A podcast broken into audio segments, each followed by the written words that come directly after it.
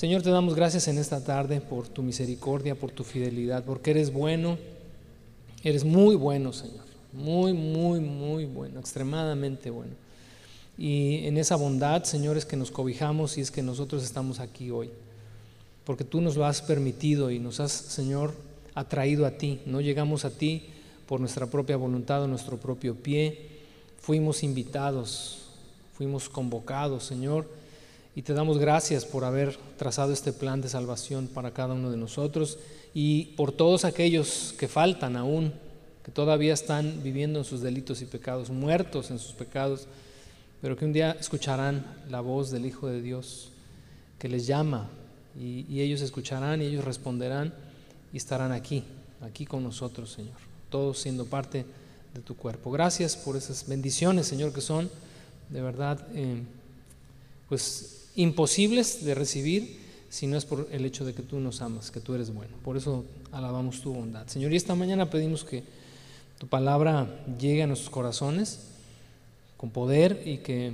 también, Señor, en nosotros haya esta disposición de atender, de escuchar, esta disponibilidad de abrir, Señor, el corazón y el entendimiento, para que tu Espíritu Santo nos vivifique y también seamos edificados en la fe. Te lo pedimos, Padre, en el nombre de Jesús, nuestro Señor. Amén. Eh, pues el tema de hoy en esta serie Jesús es, Jesús es el Hijo del Hombre. Es un eh, título dado a Jesús, que Jesús de hecho tomó para sí en incontables ocasiones a lo largo de los evangelios queda registrado esto. Y Sucede así por varias razones que ahorita vamos a, revisar cada una de ellas, pero es un, es un eh, término que quizás has revisado en más de una ocasión o has, al momento de leer la escritura, te has encontrado ahí con esta referencia a Jesús como el Hijo del Hombre. 66 veces en, los evangelios, el Evangelio de Lucas particularmente lo menciona una sola ocasión. Eh, Apocalipsis, tres ocasiones aparece en Apocalipsis esta referencia a Jesús como el Hijo del Hombre. Y no solamente las referencias que otros hicieron acerca de él como el Hijo del Hombre, sino él mismo se atribuyó este título, el Hijo del Hombre. Cuando contó alguna parábola, cuando habló con sus discípulos, cuando les preguntó, ¿quién dice la gente que es el Hijo del Hombre? Y, aparece. Una y otra vez en los evangelios esta expresión. Pero ¿de dónde toma Jesús o por qué toma Jesús este título para sí? El Hijo del Hombre. Eh, de una forma quizás muy eh, superficial pudiéramos rápidamente decir, bueno, es que es el Hijo del Hombre porque se hizo hombre. Y esa sería quizás la respuesta, eh, es una correcta respuesta, pero sería quizás la, que salta a la vista primeramente. ¿no? Pero hay una razón todavía más profunda por la cual Jesús se llamó a sí mismo y tomó para sí este título de el Hijo del Hombre. Quiero que me acompañes al libro de Daniel, capítulo 7, para quienes eh, toman notas, que les felicito por ello, para quienes están en un lapicito, les felicito por ello, para quienes no, les animo y les invito, no dejes todo a tu memoria. La memoria capta solamente algunas cosas. De el tiempo que estaré aquí hablando al frente, tu cerebro va a captar, capta todo, digo obviamente, pero solamente vas a retener un 1, 2, 3% y se acabó. Pero un lápiz puede retener un 50%, un 40%, un 30% y en la revisión que hagas durante la semana del pasaje, porque vamos a ver bastantes pasajes el día de hoy, vas a seguir nutriendo tu corazón, tu espíritu, porque esto que nos tomará hoy 40 minutos, en realidad eh, es un tema que no se puede en 40 minutos revisar a, cabalidad, pero yo espero que con esto que hoy vayamos a considerar, por lo menos te despierte la curiosidad y el entendimiento y la comprensión que tienes de Jesús como el Hijo del Hombre hoy se amplifique, se amplifique y que, lo que piensas de Jesús, porque estamos en esta serie Jesús es, hoy abone un poco más y mañana otro poco más y cada semana en la medida que vayamos conociendo quién es Jesús, que Él se revele a nuestras vidas. Este es el objetivo, que Jesús se revele a tu vida y a mi vida. que no sea tu vida cristiana solamente otra religión o que portes orgullosamente esta como tu religión y digas, es que mi religión es la que tiene la verdad. No se trata de eso. Todo consiste en que el Hijo de Dios se revele a tu vida, a mi vida. Y ahí en el libro de Daniel, en el capítulo 7, verso 13 y 14, precisamente es de donde cobra sentido y relevancia este título de El Hijo del Hombre. Y tiene que ver, como te decía, un poco más allá, va más allá de simplemente haber, eh, referirse a la encarnación del Hijo de Dios. Miren en el verso 13, dice, eh, dice Daniel, está escribiendo Daniel, dice, mientras continuó mi visión esa noche, vi a alguien parecido a un hijo de hombre. Barenasha es un término arameo que describe al hijo de un ser humano.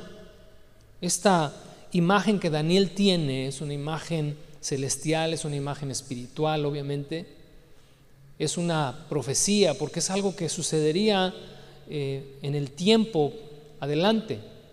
Pero él lo ve y, y en esta visión celestial dice, veo a alguien que es semejante a un ser humano. El libro de Daniel está lleno de figuras que se relacionan mucho, por ejemplo, con el libro de Apocalipsis, donde se describe una realidad espiritual a partir de figuras que el ser humano puede entender y comprender. Pero de entre todas estas figuras llama la atención una, porque ve entre todos los elementos espirituales a un ser que tiene apariencia humana, el Hijo del Hombre y dice ahí, adelante el verso 13, le vi descender con las nubes del cielo. Se acercó al anciano y lo llevaron ante su presencia. Se le dio autoridad, honra y soberanía sobre todas las naciones del mundo, para que lo obedecieran los de toda raza, nación y lengua. Su gobierno es eterno, no tendrá fin. Su reino, su reino jamás será destruido. Esta es la visión que Daniel tiene acerca de alguien que parece un ser humano. Y entonces en el pasaje de Daniel es donde reposa precisamente cada afirmación que en los evangelios y en el libro de Apocalipsis se toma acerca de Jesús, identificándole como el Hijo del Hombre.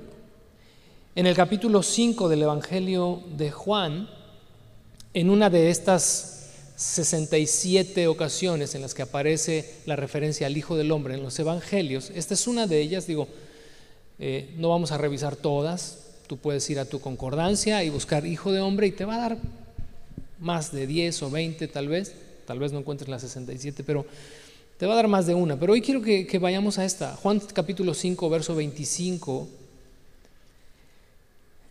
Y ahí Jesús habló de sí mismo en estos términos, mira, les aseguro que se acerca el tiempo. De hecho ya ha llegado cuando los muertos oirán mi voz, la voz del Hijo de Dios, y los que escuchen vivirán. El Padre tiene vida en sí mismo y le ha entregado a su Hijo ese mismo poder de dar vida. Ahora observa el verso 27. Y le ha dado autoridad para juzgar a todos porque es el Hijo del Hombre. Para los interlocutores de Jesús, para los discípulos o para los fariseos, para eh, los sacerdotes, todos aquellos religiosos de ese tiempo, cuando Jesús toma para sí este título y dice, al Hijo le ha dado la autoridad de juzgar a todos por cuanto es el Hijo del Hombre, Jesús está haciendo una referencia directa a Daniel capítulo 7.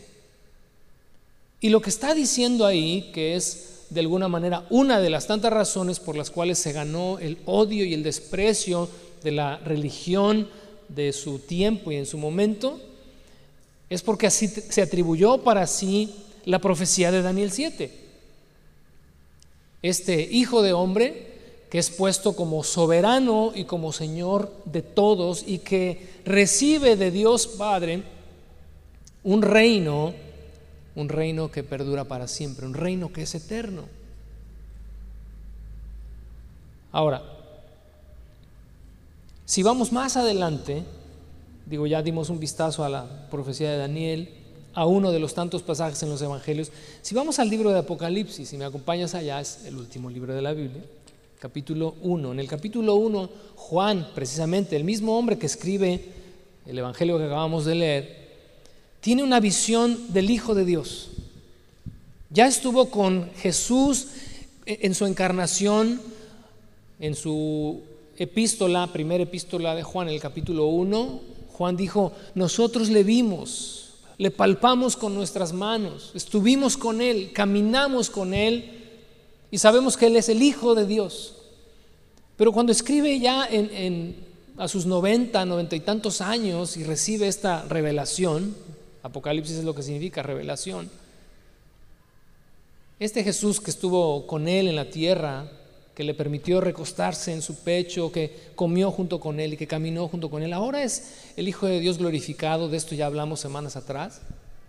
Jesús, después de que ascendió a los cielos, se sentó a la diestra de la majestad en las alturas y ahí está hasta el día de hoy, dice, esperando a que todos sus enemigos sean puestos por estrado de sus pies. Pero Jesús aparece a Juan. Ahí en el capítulo 1, en el verso 10,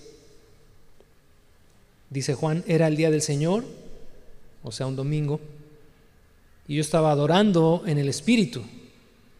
De repente oí de mí, detrás de mí, una fuerte voz como un toque de trompeta que decía, escribe en un libro todo lo que veas y envíalo a las siete iglesias que están en las ciudades de Éfeso, Esmirna, Pérgamo, Teatira, Sardis, Filadelfia y la Odisea. Entre paréntesis, entendemos que el mensaje a las siete iglesias es el mensaje a la totalidad de la iglesia en todo tiempo y en todo lugar, y esto nos compete a nosotros también. Dice, cuando me di vuelta, al verso 12, para ver quién me hablaba, vi siete candelabros de oro y de pie en medio de los candelabros había alguien semejante, semejante al Hijo del Hombre. La apariencia de el Jesús que estuvo entre nosotros encarnado es distinta a la apariencia del Jesús que ha sido glorificado, pero mantiene esta esencia y cuando Juan, igual que Daniel, le ve en esta visión, porque escucha una voz de un ángel como voz de trompeta que dice, todo lo que veas, escríbelo en un libro y envíalo a las iglesias. Y aquí nosotros tenemos ese mensaje, porque es un mensaje enviado a la iglesia, de todo tiempo, de toda era, de toda nación, de toda lengua. Dice, pero entre esos candelabros, más adelante mismo Juan explica, Jesús más bien explica que los candelabros son o representan la iglesia. Y en medio, dice, de esos candelabros, entre ellos había uno semejante al Hijo del Hombre. Verso 13 ahí a la segunda mitad, vestía una túnica larga con una banda de oro que cruzaba el pecho, la cabeza y el cuello eran blancos como la lana, tan blancos como la nieve, y los ojos eran como llamas de fuego, los pies eran como bronce pulido refinado en un horno, y su voz tronaba como potentes olas del mar. Tenía siete estrellas en la mano derecha y una espada aguda de doble filo salía de su boca, y la cara era semejante al sol cuando brilla en todo su esplendor. Cuando lo vi caí a sus pies como muerto. Pero él puso la mano derecha sobre mí y me dijo, no tengas miedo, yo soy el primero y el último, yo soy el que vive. Estuve muerto, pero mira, ahora estoy vivo por siempre y para siempre, y tengo en mi poder las llaves de la muerte y de la tumba. Escribe lo que has visto, tanto las cosas que suceden ahora como las que van a suceder. Este es el significado del misterio de las siete estrellas que viste en mi mano derecha y de los siete candelabros de oro. Las siete estrellas son los ángeles de las siete iglesias y los siete candelabros son las siete iglesias. Así pues, vemos que a lo largo de la escritura la identificación de Jesús con este título tiene que ver con lo que este hombre, que es diferente al resto, recibe de parte de Dios al final de los tiempos. Recibirá de Dios el reino, recibirá de Dios la autoridad, recibirá de Dios la soberanía, recibirá de Dios el juzgar a la humanidad, porque dice la escritura que un día todos nosotros estaremos ante el tribunal de Cristo para dar cuentas de nuestra vida. Y qué bendición es que cuando tengamos a nuestro juez enfrente, sepamos que el juez también es nuestro abogado y que el juez también es nuestro representante delante de Dios. Así que el título Hijo de Hombre,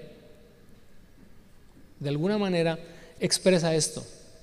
Cada vez que leas en los Evangelios que Jesús se atribuye para sí el Hijo del Hombre o hace una referencia a ello, recuerda Daniel capítulo 7, verso 13 y verso 14. Pero esta idea, si me lo permites así, esta idea del Hijo del Hombre ascendiendo al cielo para recibir la gloria y para recibir el poder y para recibir la autoridad, cobra sentido solamente a partir de entender que el Hijo del Hombre, antes de ascender al cielo, descendió del cielo. Y vas a decir, bueno, pues es que eso es lógico, eso es obvio. Pues sí y no. No porque por tercera vez lo repito, en esta serie lo he repetido dos veces y hoy quiero volver a reafirmar lo mismo. Para algunos, particularmente el pueblo de Israel, la idea de el Mesías que desciende no es una idea eh, viable. Es viable a partir de que este Mesías, que nace de hombre porque es hombre completa y absoluta y solamente hombre, sí es diferente a nosotros, por eso es nuestro Salvador y asciende a una posición más elevada que la nuestra, mas no desciende del cielo. Y eso es precisamente lo que hace la diferencia entre lo que un judío o cualquiera que no considera a Jesús como el Hijo de Dios encarnado, esa es la diferencia contigo, conmigo y con tantos otros miles y millones a lo largo de estos últimos dos mil años, que creemos que el Hijo de Dios descendió del cielo para después ascender nuevamente al cielo y recibir de Dios Padre la gloria, el imperio y el poder. ¿Estamos de acuerdo con ello? Supongo y espero. Juan capítulo 5, acompáñame para allá. Disculpa, Juan capítulo 3. En esta conversación que Jesús tuvo con Nicodemo,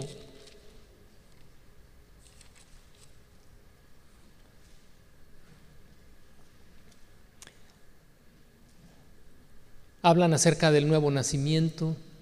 Hay cosas que Nicodemo no entiende. Nicodemo es un fariseo, maestro de la ley, él entiende la, entiende mejor que muchos de nosotros, o entendía mejor que lo que entenderíamos muchos de nosotros en cuanto a los aspectos de la ley, pues que el Mesías vendría, cómo vendría, etcétera, etcétera.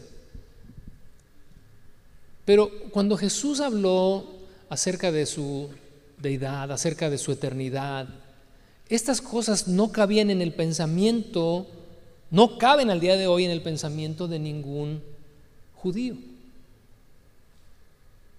Pero Jesús, fíjate ahí en el capítulo 3, en el verso 3, en esta interlocución que tiene con Nicodemo, le dice, nadie jamás fue al cielo y regresó. Pero el Hijo del Hombre bajó del cielo. Te repito, igual y tú dices, bueno, pues es que eso ya lo sé, eso es obvio, eso me lo han dicho siempre. Es que bueno, Qué bueno que lo tengas bien guardado y bien atesorado en el corazón. Pero cuando este versículo 13 se plasma, cuando Jesús dice esto, el Hijo del Hombre descendió del cielo, es por todas las implicaciones que hay en el hecho de que Jesús haya descendido a este mundo para hacerse como uno de nosotros. La encarnación o, la doctrina de la encarnación no debe verse como el, Simplemente Dios tomó forma de hombre y, punto. Hay detrás de ello muchas, muchas, muchas cosas y creo que la mayoría están veladas a nuestros ojos y no las sabemos y no las entendemos, pero al menos en lo que la escritura nos muestra, Creo que nos da razones suficientes de verdad para decir una y otra vez, gracias Señor por haberte hecho como yo, por haber participado de mi naturaleza humana para poder rescatarme y para poder redimirme. Las implicaciones de que Jesús se haya hecho hombre están totalmente relacionadas con tu salvación y con la mía. Filipenses capítulo 2, mira en el verso 5. Dice, tengan la misma actitud que tuvo Cristo Jesús. Aunque era Dios, no consideró que el ser igual a Dios fuera algo a lo cual aferrarse. En cambio, renunció a sus privilegios divinos, adoptó la humilde posición de un esclavo y nació como un ser humano cuando apareció en forma de hombre, se humilló a sí mismo en obediencia a Dios y murió en una cruz como morían los criminales. El propósito de Jesús hacerse hombre, de venir a ser el Hijo del Hombre, tiene que ver con el verso 8, en obediencia a Dios, morir en la cruz como mueren los criminales para poder rescatarte y para poder rescatarme a mí. Ya sé que para el 99% de ustedes Va a decir, pues sí, eso ya lo sé. Yo también lo sé y no deja de sorprenderme todavía, y espero que nunca, que aquel que es Dios, que aquel que no tenía necesidad hubiese venido a ser como tú y como yo, solamente para sacarnos de nuestra miseria solamente para no dejarnos perder. Y esto es, y esto es increíble porque hay ocasiones en las que no sabes cuando tienes algo que ya no funciona mucho, no sabes si lo dejas perder o lo recuperas. Y ahorita, bueno, se me ocurre que quizás cuando dejas algo en el empeño, dices, ¿lo recuperaré o no lo recuperaré? igual y me va a salir más caro el caldo que las albóndigas, porque ya lo dejé hace tanto tiempo que recuperarlo ahorita me va a salir muy caro. Pero, pero si es algo valioso, porque tiene un valor sentimental, lo recuperas cueste lo que cueste, ¿no?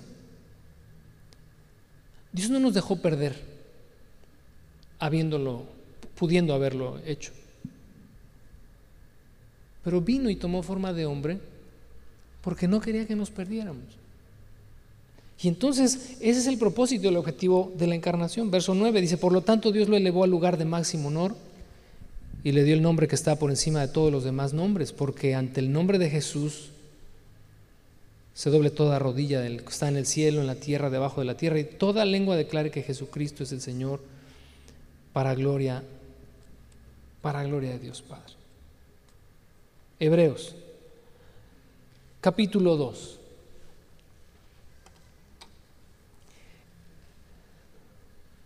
Porque la pregunta entonces que surgiría aquí, que es la pregunta que yo creo que me hice por mucho tiempo, yo tengo conciencia de que por mucho tiempo me hice esta pregunta, ¿por qué? Y no estoy seguro, no, no, no alcanzo en mi mente a, llegar hasta allá si es una pregunta que le hice a Dios o yo me hacía esta pregunta. De lo que sí estoy seguro es que yo me hacía esta pregunta de ¿por qué Dios tuvo que encarnar? ¿Por qué tuvo que venir a hacerse como uno de nosotros? ¿Por qué tuvo que subir una cruz? padecer, sufrir. Y, ¿Por qué tuvo que hacerlo si Dios pudo haber resuelto la historia, esta historia, de una manera distinta? Si Dios te hubiese pedido a ti eh, eh, tu opinión, oye, ¿cómo resuelvo este asunto? ¿Cómo puedo recuperar esta humanidad? Para algunos habría sido tal vez una respuesta así, ay Señor, ay, me lo hubieras preguntado antes. Es sencillo pues aniquila al diablo y a todas sus huestes. Tú lo puedes hacer con tu palabra, puedes acabar con todo. Ya resolvemos la mitad del problema, ya no tenemos por lo menos quien tiente al ser humano. ¿Ok? ¿Y lo demás? Ah, esto es como los rescatos si ya se perdieron. No, hombre, borrón y cuenta nueva. Como en el diluvio, aniquílalos a todos y volvemos a empezar. Pero ya sin el diablo presente. Lo que no sabría el que está dando el consejo, que él también va en la, en la polla, ¿no? No sé, se nos habrían ocurrido mil cosas, pero entonces ninguna de esas es solución. Porque Jesús es quien tiene que pagar los platos rotos. Y para poder rescatar a esta humanidad, para poder rescatarnos, era necesario que fuera como nosotros. Hebreos capítulo 2 nos explica de una forma muy clara, y voy a leer a partir del verso 9 y hasta el 18, tal vez haga una pausa por ahí a la mitad, pero ¿qué es lo que quiero que observemos aquí? ¿Qué es lo que quiero que observemos aquí en este pasaje? Vamos a observar dos elementos. Uno es el de identificación. Jesús viene a ser como nosotros, por eso es el Hijo del Hombre, porque se quiso identificar con nosotros. Hace tres semanas, dos semanas, no sé, cuando hablamos acerca de Jesús como el sumo sacerdote, Jesús es nuestro sumo sacerdote, precisamente revisamos esto y, ahí no voy a ahondar. Revisamos el hecho de que Jesús puede ser delante de Dios nuestro sumo sacerdote y puede representarnos delante de Dios en ese sentido porque se identificó tanto con nosotros, dice la Escritura, que padeció lo mismo que tú y yo padecemos. Si hay alguien que te puede comprender, si hay alguien que puede entender qué es lo que significa sufrir, qué es lo que significa llorar, ¿Qué es lo que significa estar triste? Es aquel que vivió exactamente lo mismo que tú y que yo. Cuando lo vemos en el huerto de Getsemaní, antes de ir a la cruz, Jesús le dijo a sus discípulos, mi alma está muy triste hasta la muerte. Yo cuando leo eso, porque a veces no falta, ¿verdad? No falta el que dice, no, la tristeza es del diablo. Tú no puedes estar triste, hermano. ¿Cómo? Eres hermano, ¿no? Eres cristiano. Los cristianos no pueden estar tristes. Pues no. Jesús dijo, mi alma está triste a la muerte. Cuando oraba, dice que sudaba como gotas de sangre porque estaba en una aflicción. Cuando fue a la cruz, sufrió un dolor indescriptible. Pero no nada más en ese momento, en esa semana de pasión. Sufrió también o padeció también eh, carencias. ¿Te acuerdas aquellos primeros discípulos cuando lo vieron hacer las cosas que hacía? Señor, déjanos seguirte. Y les dijo, bueno, vengan. Dijo, miren, las zorras tienen guaridas y las aves tienen nidos. Dice, pero el Hijo del Hombre, y se refiere a sí mismo así como el Hijo del Hombre, no tiene dónde reposar su cabeza. O sea, en otras palabras, no tengo ni una almohada siquiera. ¿Sabes qué fue lo único que Jesús poseía? Una túnica, que seguramente alguien le hizo, alguna mujer habilidosa, porque esa era una túnica que no tenía costura. Era lo único que portaba, era lo único que tenía. Y cuando nació, y así pudiéramos recorrer toda su vida, todos sus 33 años. Cuando nació, ¿dónde crees que nació? En un pesebre.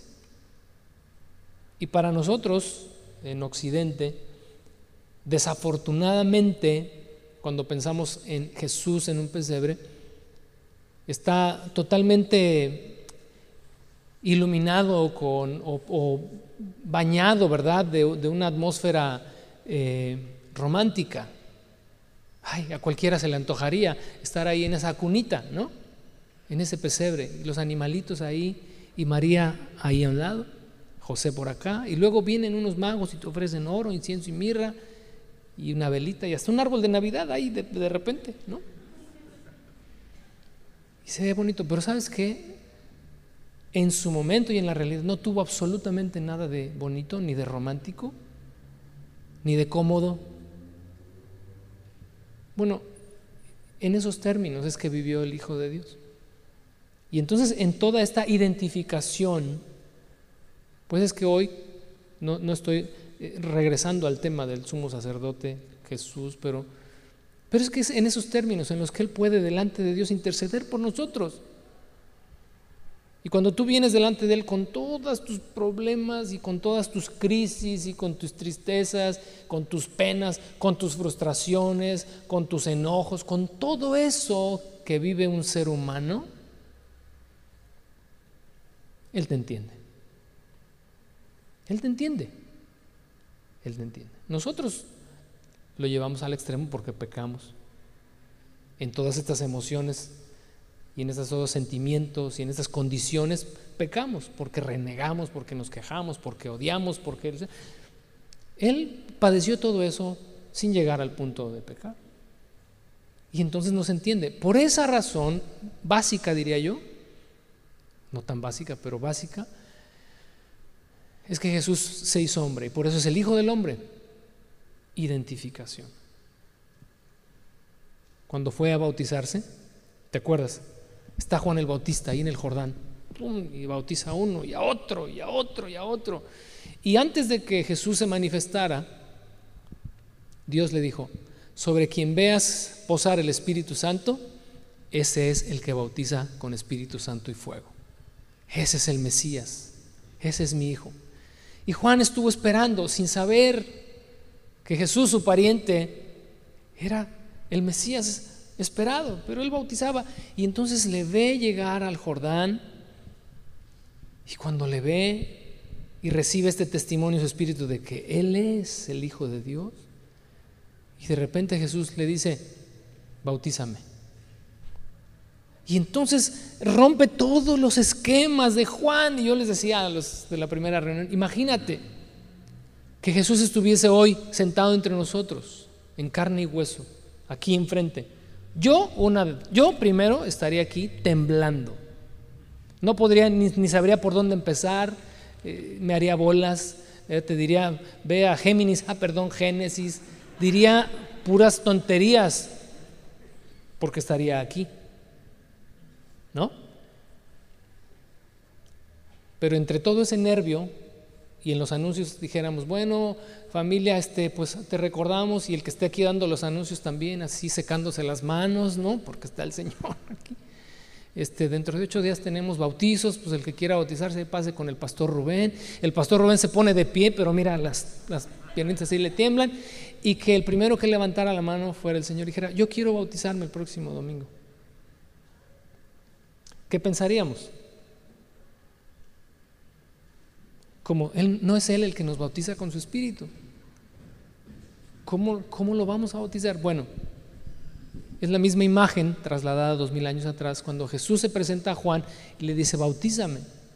Y entonces Juan, pues, dice exactamente lo mismo que diríamos cualquiera de nosotros. Señor, ¿cómo es que yo te voy a bautizar a ti? Yo necesito ser bautizado por ti. Yo ni siquiera soy digno de desatar las sandalias de tus pies. ¿Cómo me pides a mí? ¿Y qué dijo Jesús?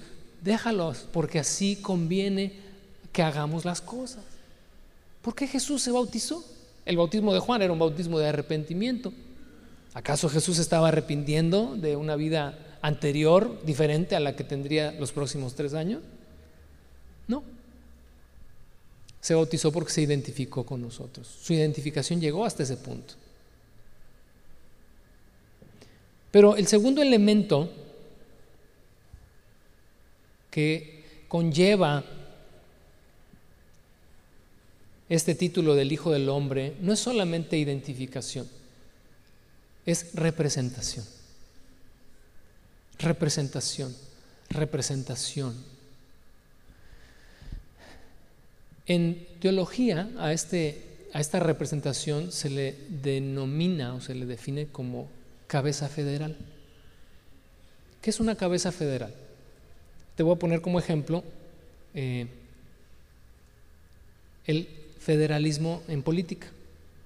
Tú sabes, vivimos en, en un país que se gobierna por, un, por una autoridad federal cada una de las entidades federativas, es decir, los estados, conformamos una república, una república federal. Federal viene del latín que, significa pacto. Eso es lo que significa literalmente la palabra federal. Viene del latín pacto. Y entonces es la asociación de entidades que entre ellas eh, establecen un gobierno central y a eso se le llama federalismo. En un aspecto teológico o en un aspecto espiritual,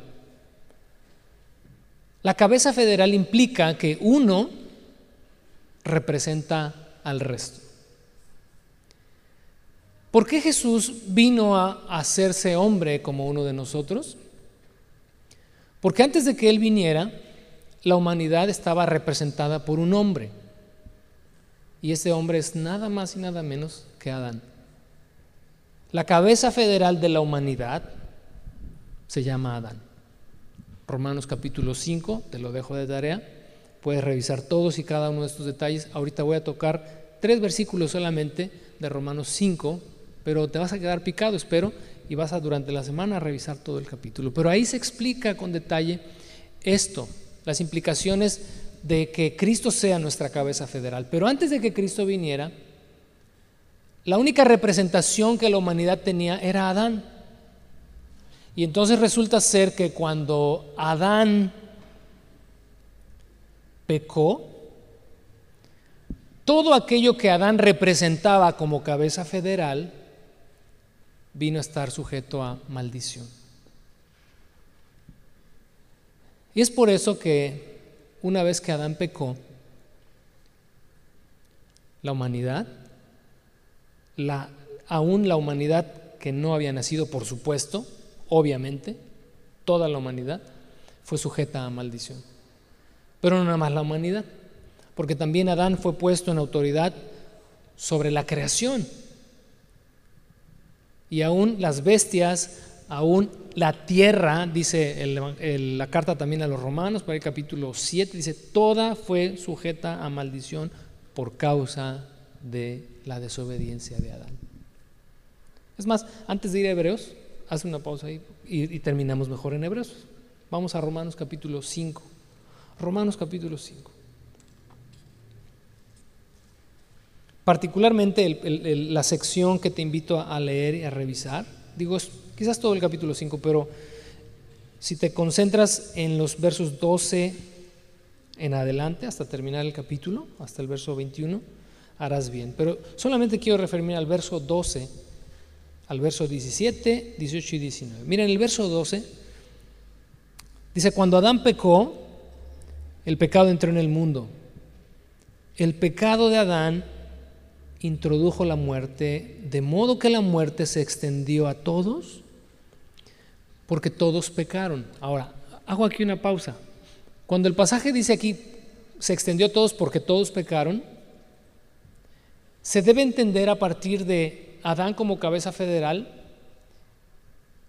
hace que la maldición entre nosotros, dice, porque todos pecaron, pero la pregunta es, ¿pero yo cuando pequé? Hablando, por ejemplo, del nacimiento de un niño, ¿no? ¿Cuándo ha pecado un niño para que nazca pecador? Es en el sentido de que si él pecó, yo entonces ahí, en él, yo en él pequé también. Porque él me representa como en lo natural, como cabeza federal me representa. Te doy un ejemplo de, la representación federal. En los gobiernos de diferentes naciones se tiene un un representante. Puede ser un rey, puede ser un primer ministro, puede ser un presidente, como es en el caso de México. Pero en las guerras generalmente los conflictos no lo tienen ni los pueblos ni lo tienen los ejércitos. Lo tienen las cabezas federales. Por, por darte un, ejemplo, en la era Trump, los dimes y diretes entre Trump, por ejemplo, y el presidente de China, que Xi Jinping, ¿cómo se llama? ¿Alguien se lo sabe? Ese es el de Corea, ¿eh? ¿el de China cómo se llama? Bueno, es que está en chino saber esos nombres, la verdad. Entre los dimes y diretes de estos dos personajes, se pudo haber desatado un conflicto bélico a escala mundial. ¿Estás de acuerdo? Lo único que se necesita para que miles de soldados se maten entre ellos, es que sus cabezas entren en conflicto. Pero los soldados cuando van a la guerra generalmente, la gran mayoría de las veces, no tienen ni idea de por qué en realidad están peleando y dando su vida. Ese es el poder, fíjate, de, la, de ser una cabeza federal representativa. Cuando dice aquí Romanos 5:12, dice, Adán pecó, dice, y la muerte pasó a todos porque todos pecaron, no está diciendo que un hombre es pecador a partir de que comienza a vivir una experiencia pecaminosa. Lo único que necesita es ser concebido en el vientre de su madre, ser o convertirse en un ser humano y ya es pecador. Por causa de que su representante pecó, él también ya pecó. Por eso dice David en uno de sus salmos, en maldad he sido formado y en pecado me concibió mi madre. Los niños son inocentes, sí, los niños son inocentes, pero son pecadores, porque son humanos, nada más. Es la única razón que necesitamos, la única razón que necesitamos para ser considerados pecadores, perdóname, eh, es existir. Pero entonces, vamos al verso 17, en este mismo sentido de entender lo que significa esta cabeza federal, Dice, pues el pecado de un solo hombre, dice el verso 17, Adán, hizo que la muerte reinara sobre muchos. Pero aún más grande es la gracia maravillosa de Dios y el regalo de su justicia, porque todos los que lo reciben vivirán en victoria sobre el pecado y la muerte por medio de un solo, ¿qué? Hombre. Tienes que tomar nota de esto, por medio de un solo hombre, Jesucristo. Así es, un solo pecado de Adán trae condenación para todos, pero un solo acto de justicia de Cristo trae la relación correcta con Dios y vida nueva para todos. Por uno solo que desobedeció a Dios, Adán, muchos pasaron a ser pecadores, pero por uno solo que obedeció a Dios, muchos serán declarados justos. Yo cada vez que voy a estos pasajes de verdad me vuela la cabeza. Porque digo, ay, o sea, la encarnación de Jesús tiene mucho, mucho más que ver, eh, mucho más que, simplemente pues identificarse conmigo y entenderme y comprenderme en mis problemas. No, va mucho más allá. Tiene que ver con que Él va ahora como nuestra nueva cabeza federal, como nuestro nuevo representante. Ya no nos representa a Adán, Leerás todo el capítulo 5 y lo vas a entender mejor. Ya no te representa a Adán. Si Adán siguiera siendo nuestra cabeza federal, estamos perdidos. Estamos condenados. Pero si nos hacemos de Cristo, quien nos representa delante de Dios, por un solo acto de justicia, cuando Él está en la cruz, es que esto es hermoso. Por eso cuando nos bautizamos, dice, nos identificamos con Cristo en su muerte y en su resurrección. No son, no son meros ritos. Estamos de alguna manera, es como si el día que nos bautizamos es como si firmara un Estado, si firmara esta acta, ¿verdad? Y dijera, bueno, a partir de ahora yo pertenezco a esta República Mexicana. Así es como se conformó nuestra República. Estados firmando estados integrándose a una entidad federativa. Qué increíble es esto, de verdad. Vamos ahora sí a Hebreos, por favor, y ahí vamos a terminar.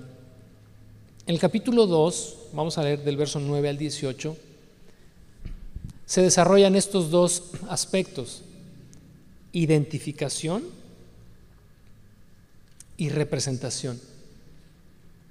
Identificación al final, casi al final, porque es lo que te decía hace un momento, Jesús nos entiende porque vivió lo mismo que tú y yo vivimos, pero representación, porque define que para que tú y yo pudiéramos salir del hoyo, solamente un ser humano nos podía representar. En esta, llamémosle así, entidad federativa espiritual, si me permites el término, no nos puede representar un ángel, no nos puede representar, fíjate, ni siquiera Dios nos puede representar en una esencia completa y absolutamente divina. Tiene que salir de entre nosotros. Un hombre nos llevó a la ruina, que nos representaba, y un hombre es el que nos tiene que sacar de la ruina. Es por eso que Jesús tomó forma de hombre. Por eso es el Hijo del Hombre. La única manera de rescatar a la humanidad es a través de un hombre. Verso 9, Hebreos capítulo 2.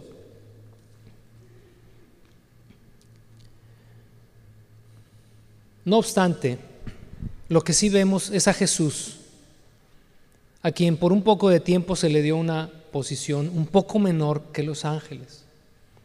Quiero que comiences a observar la representación o la representatividad aquí. Cabeza federal dice, y debido a que sufrió la muerte por nosotros, ahora está coronado de gloria y honor. Efectivamente, por la gracia de Dios, Jesús conoció la muerte por todos. Dios, para quien y por medio de quien todo fue hecho, eligió llevar a muchos hijos a la gloria. Convenía a Dios que mediante el sufrimiento hiciera a Jesús, observa otra vez, cabeza federal, un líder perfecto, apto para llevarlos a la salvación. Por lo tanto, Jesús y los que Él hace santos tienen el mismo Padre. Por esa razón Jesús no se avergüenza de llamarlos sus hermanos, pues le dijo a Dios, anunciaré tu nombre a mis hermanos. Entre tu pueblo reunido te alabaré. Cuando se refiere a sí mismo como hermano nuestro, cuando se refiere a sí mismo como entre ellos te alabaré, es porque viene y se hace como nosotros. Es el Hijo del Hombre.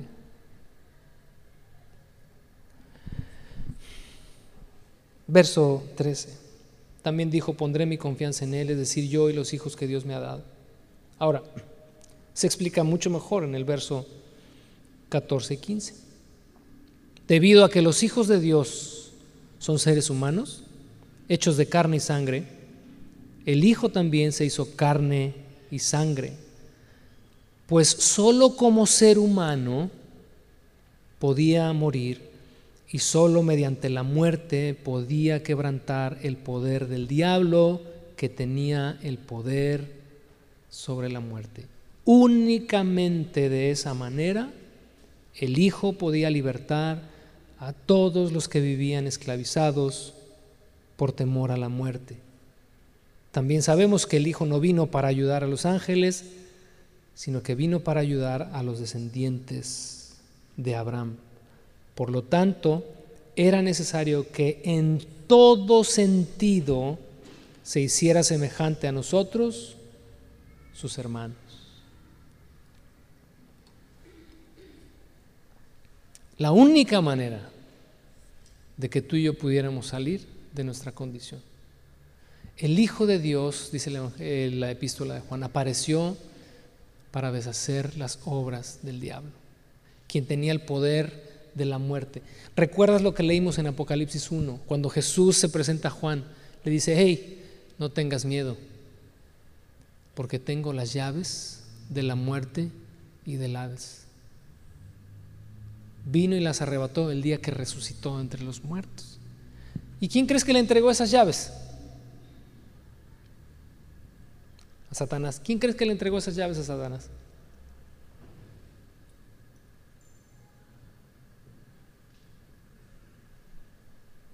¿No? A ver, a ver. Y le damos su estrellita. ¿Eh? El hombre. ¿Pero quién? Adán. Adán. Cuando pecó, como nos representaba a todos, le entregó las llaves de la muerte. La muerte entró, pasó a todos los hombres porque todos en él pecaron. Pero cuando vino el Hijo del Hombre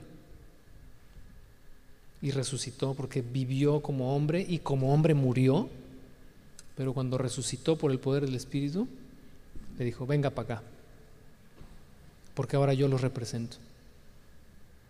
Qué hermoso es entender esto de verdad. el Hijo del Hombre. Voy a pedir que nuestros chicos de la alabanza pasen, por favor. Y yo no sé a dónde te lleva esta reflexión y, pensar en todo esto. Por la mañana le, le pedí a y se lo voy a pedir otra vez porque no me quiero quedar con las ganas. Cuando, cuando, cuando hacía este banner, estaba buscando alguna, alguna imagen que pudiera reflejar ¿no? el tema de hoy. Y había varias por ahí que nada que ver, pero cuando vi esta, ahí me quedé. Si alguien sabe de arte, pues igual y, igual y la ubica como una pintura de estas este, famosas. No lo sé, la verdad ni siquiera sé si es una pintura famosa, pero me encantó. Me encantó porque de alguna manera expresa a un hombre. Y lo que más me gustó es, es, es que no puedo ver su rostro, ¿no? Y, cuando, cuando vi esta imagen, de verdad, y te lo digo delante de Dios, ¿eh? no, cuando vi esta imagen, no dejé de pensar. Digo, Señor, te hiciste como yo, o sea, como un humano, para cumplir todo este propósito de sacarme de la basura, ¿no? de rescatarme, de, Pero, pero verte así, o sea, digo, ya no está así, hoy está en gloria, sentado a la majestad, pero, pero entender que vino y se hizo como tú y como yo, yo le decía, me encanta esta pintura porque, porque no ve tu rostro. Busqué intencionalmente una donde no se viera su rostro. Y, y no he dejado de decirle, Señor, revélate a mi vida, porque quiero conocerte. Te quiero conocer.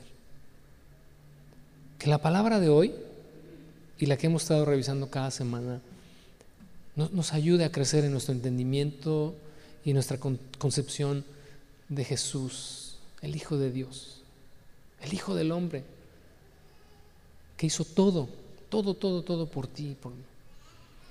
Pero sabes, no es una cuestión de, razón ni de intelectualidad, es, es de revelación. Juan capítulo 17, verso 3. Jesús dijo, esa es la vida eterna, que te conozcan a ti, el único Dios verdadero, y que conozcan al que tú has enviado. Te pregunto, ¿lo conoces? ¿O te han platicado de él? ¿Conoces a Jesús? ¿O estamos como Job? Pues creo que de oídas te había oído. Lo que sabía de ti, pues es lo que me habían platicado. Lo que sabes de Jesús lo sabes porque alguien te lo platica cada domingo o porque estás caminando con Él. ¿Sabes? No importa, igual y, tal vez si eres sincero digas, pues creo que me doy cuenta que no lo conozco. O sea, simplemente alguien me habla de Él y, pues creo lo que me dicen de Él, pero, pero no lo conozco de forma personal. No te preocupes. No te preocupes si deseas conocerlo. Preocúpate si no te interesa conocerlo, eh, preocúpate. Pero si te, te interesa conocerlo, sabes que Él está más interesado que tú en revelarse a tu vida. Revelar su carácter, revelar su esencia, revelar quién es Él. Yo espero que a partir de estos domingos tu interés y tu deseo, tu pasión por conocer a Jesús sea cada vez más profundo. Ponte de pie. ¿Y qué te parece si oramos esto? ¿Qué te parece si oramos esto? Dice la escritura que si oramos conforme a la voluntad de Dios, Él nos oye, ¿verdad? ¿Crees esto? Bueno, ¿tú crees que Él quiere revelarse a ti? ¿Tú crees que el Padre te quiere revelar a Jesús? Jesús dijo, nadie conoce al Padre sino aquel a quien el Hijo se lo quiera revelar. Y nadie conoce al Hijo sino aquel a quien el Padre se lo quiera revelar. Si quieres conocer a Jesús, pues dirígete al Padre. Dile, Padre, revélame a tu Hijo. Quiero conocerlo porque creo que no lo conozco. Cada vez que, que, profundizamos más en la escritura me doy cuenta que no lo conozco. Y sabes que Él se va a revelar a tu vida. Él se va a revelar a tu vida. Oramos. Señor, te damos muchas gracias esta mañana, esta tarde ya por hablar a nuestros corazones. Hay tantas cosas en tu palabra que no entendemos. Hacemos y yo hago lo mejor que puedo por tratar de explicar esto que es demasiado profundo. Y quizás en mi esfuerzo también hay un esfuerzo de parte de muchos aquí por tratar de comprender todas estas cosas. Porque van, van mucho más allá de nuestros sentidos, de nuestra razón. Son difíciles a veces de procesar, pero no queremos hoy esforzar la mente. Lo que queremos es abrir el corazón, Señor. Abrir el corazón para que te reveles a nuestras vidas. Para conocer de una forma más profunda, más estrecha, al Hijo del Hombre, al Hijo de Dios, a nuestro sumo sacerdote, a nuestro buen pastor, al juez de toda la tierra, al que es eterno, al que es la cabeza de la iglesia, al que es nuestro Salvador, al que es nuestro amigo, al que es nuestro hermano, a Jesús.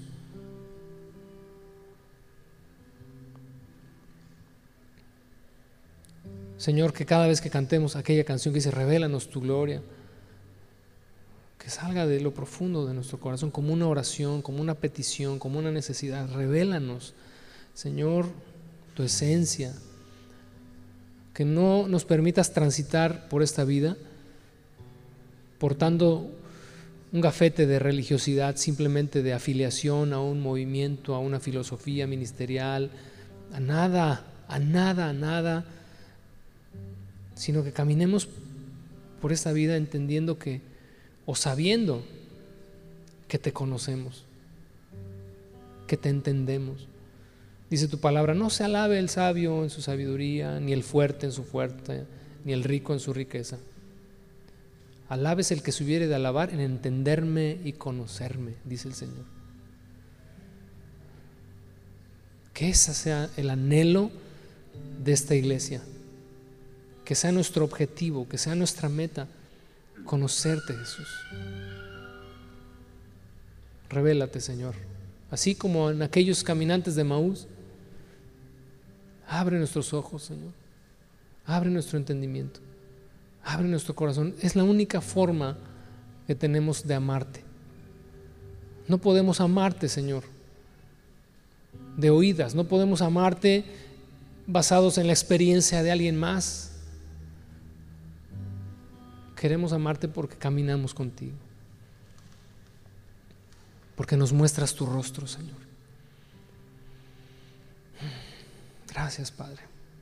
Gracias, Señor. Y si hay aquí una persona en esta mañana, Señor, que nunca te ha entregado su vida, pero que hoy está escuchando tu voz, que te dice, ven, conóceme, conóceme. Entremos en una relación, tú y yo. Me necesitas. Quiero ser tu representante delante de Dios. Si alguien está escuchando esa voz hoy, Señor, no lo dejes ir sin entregar el corazón.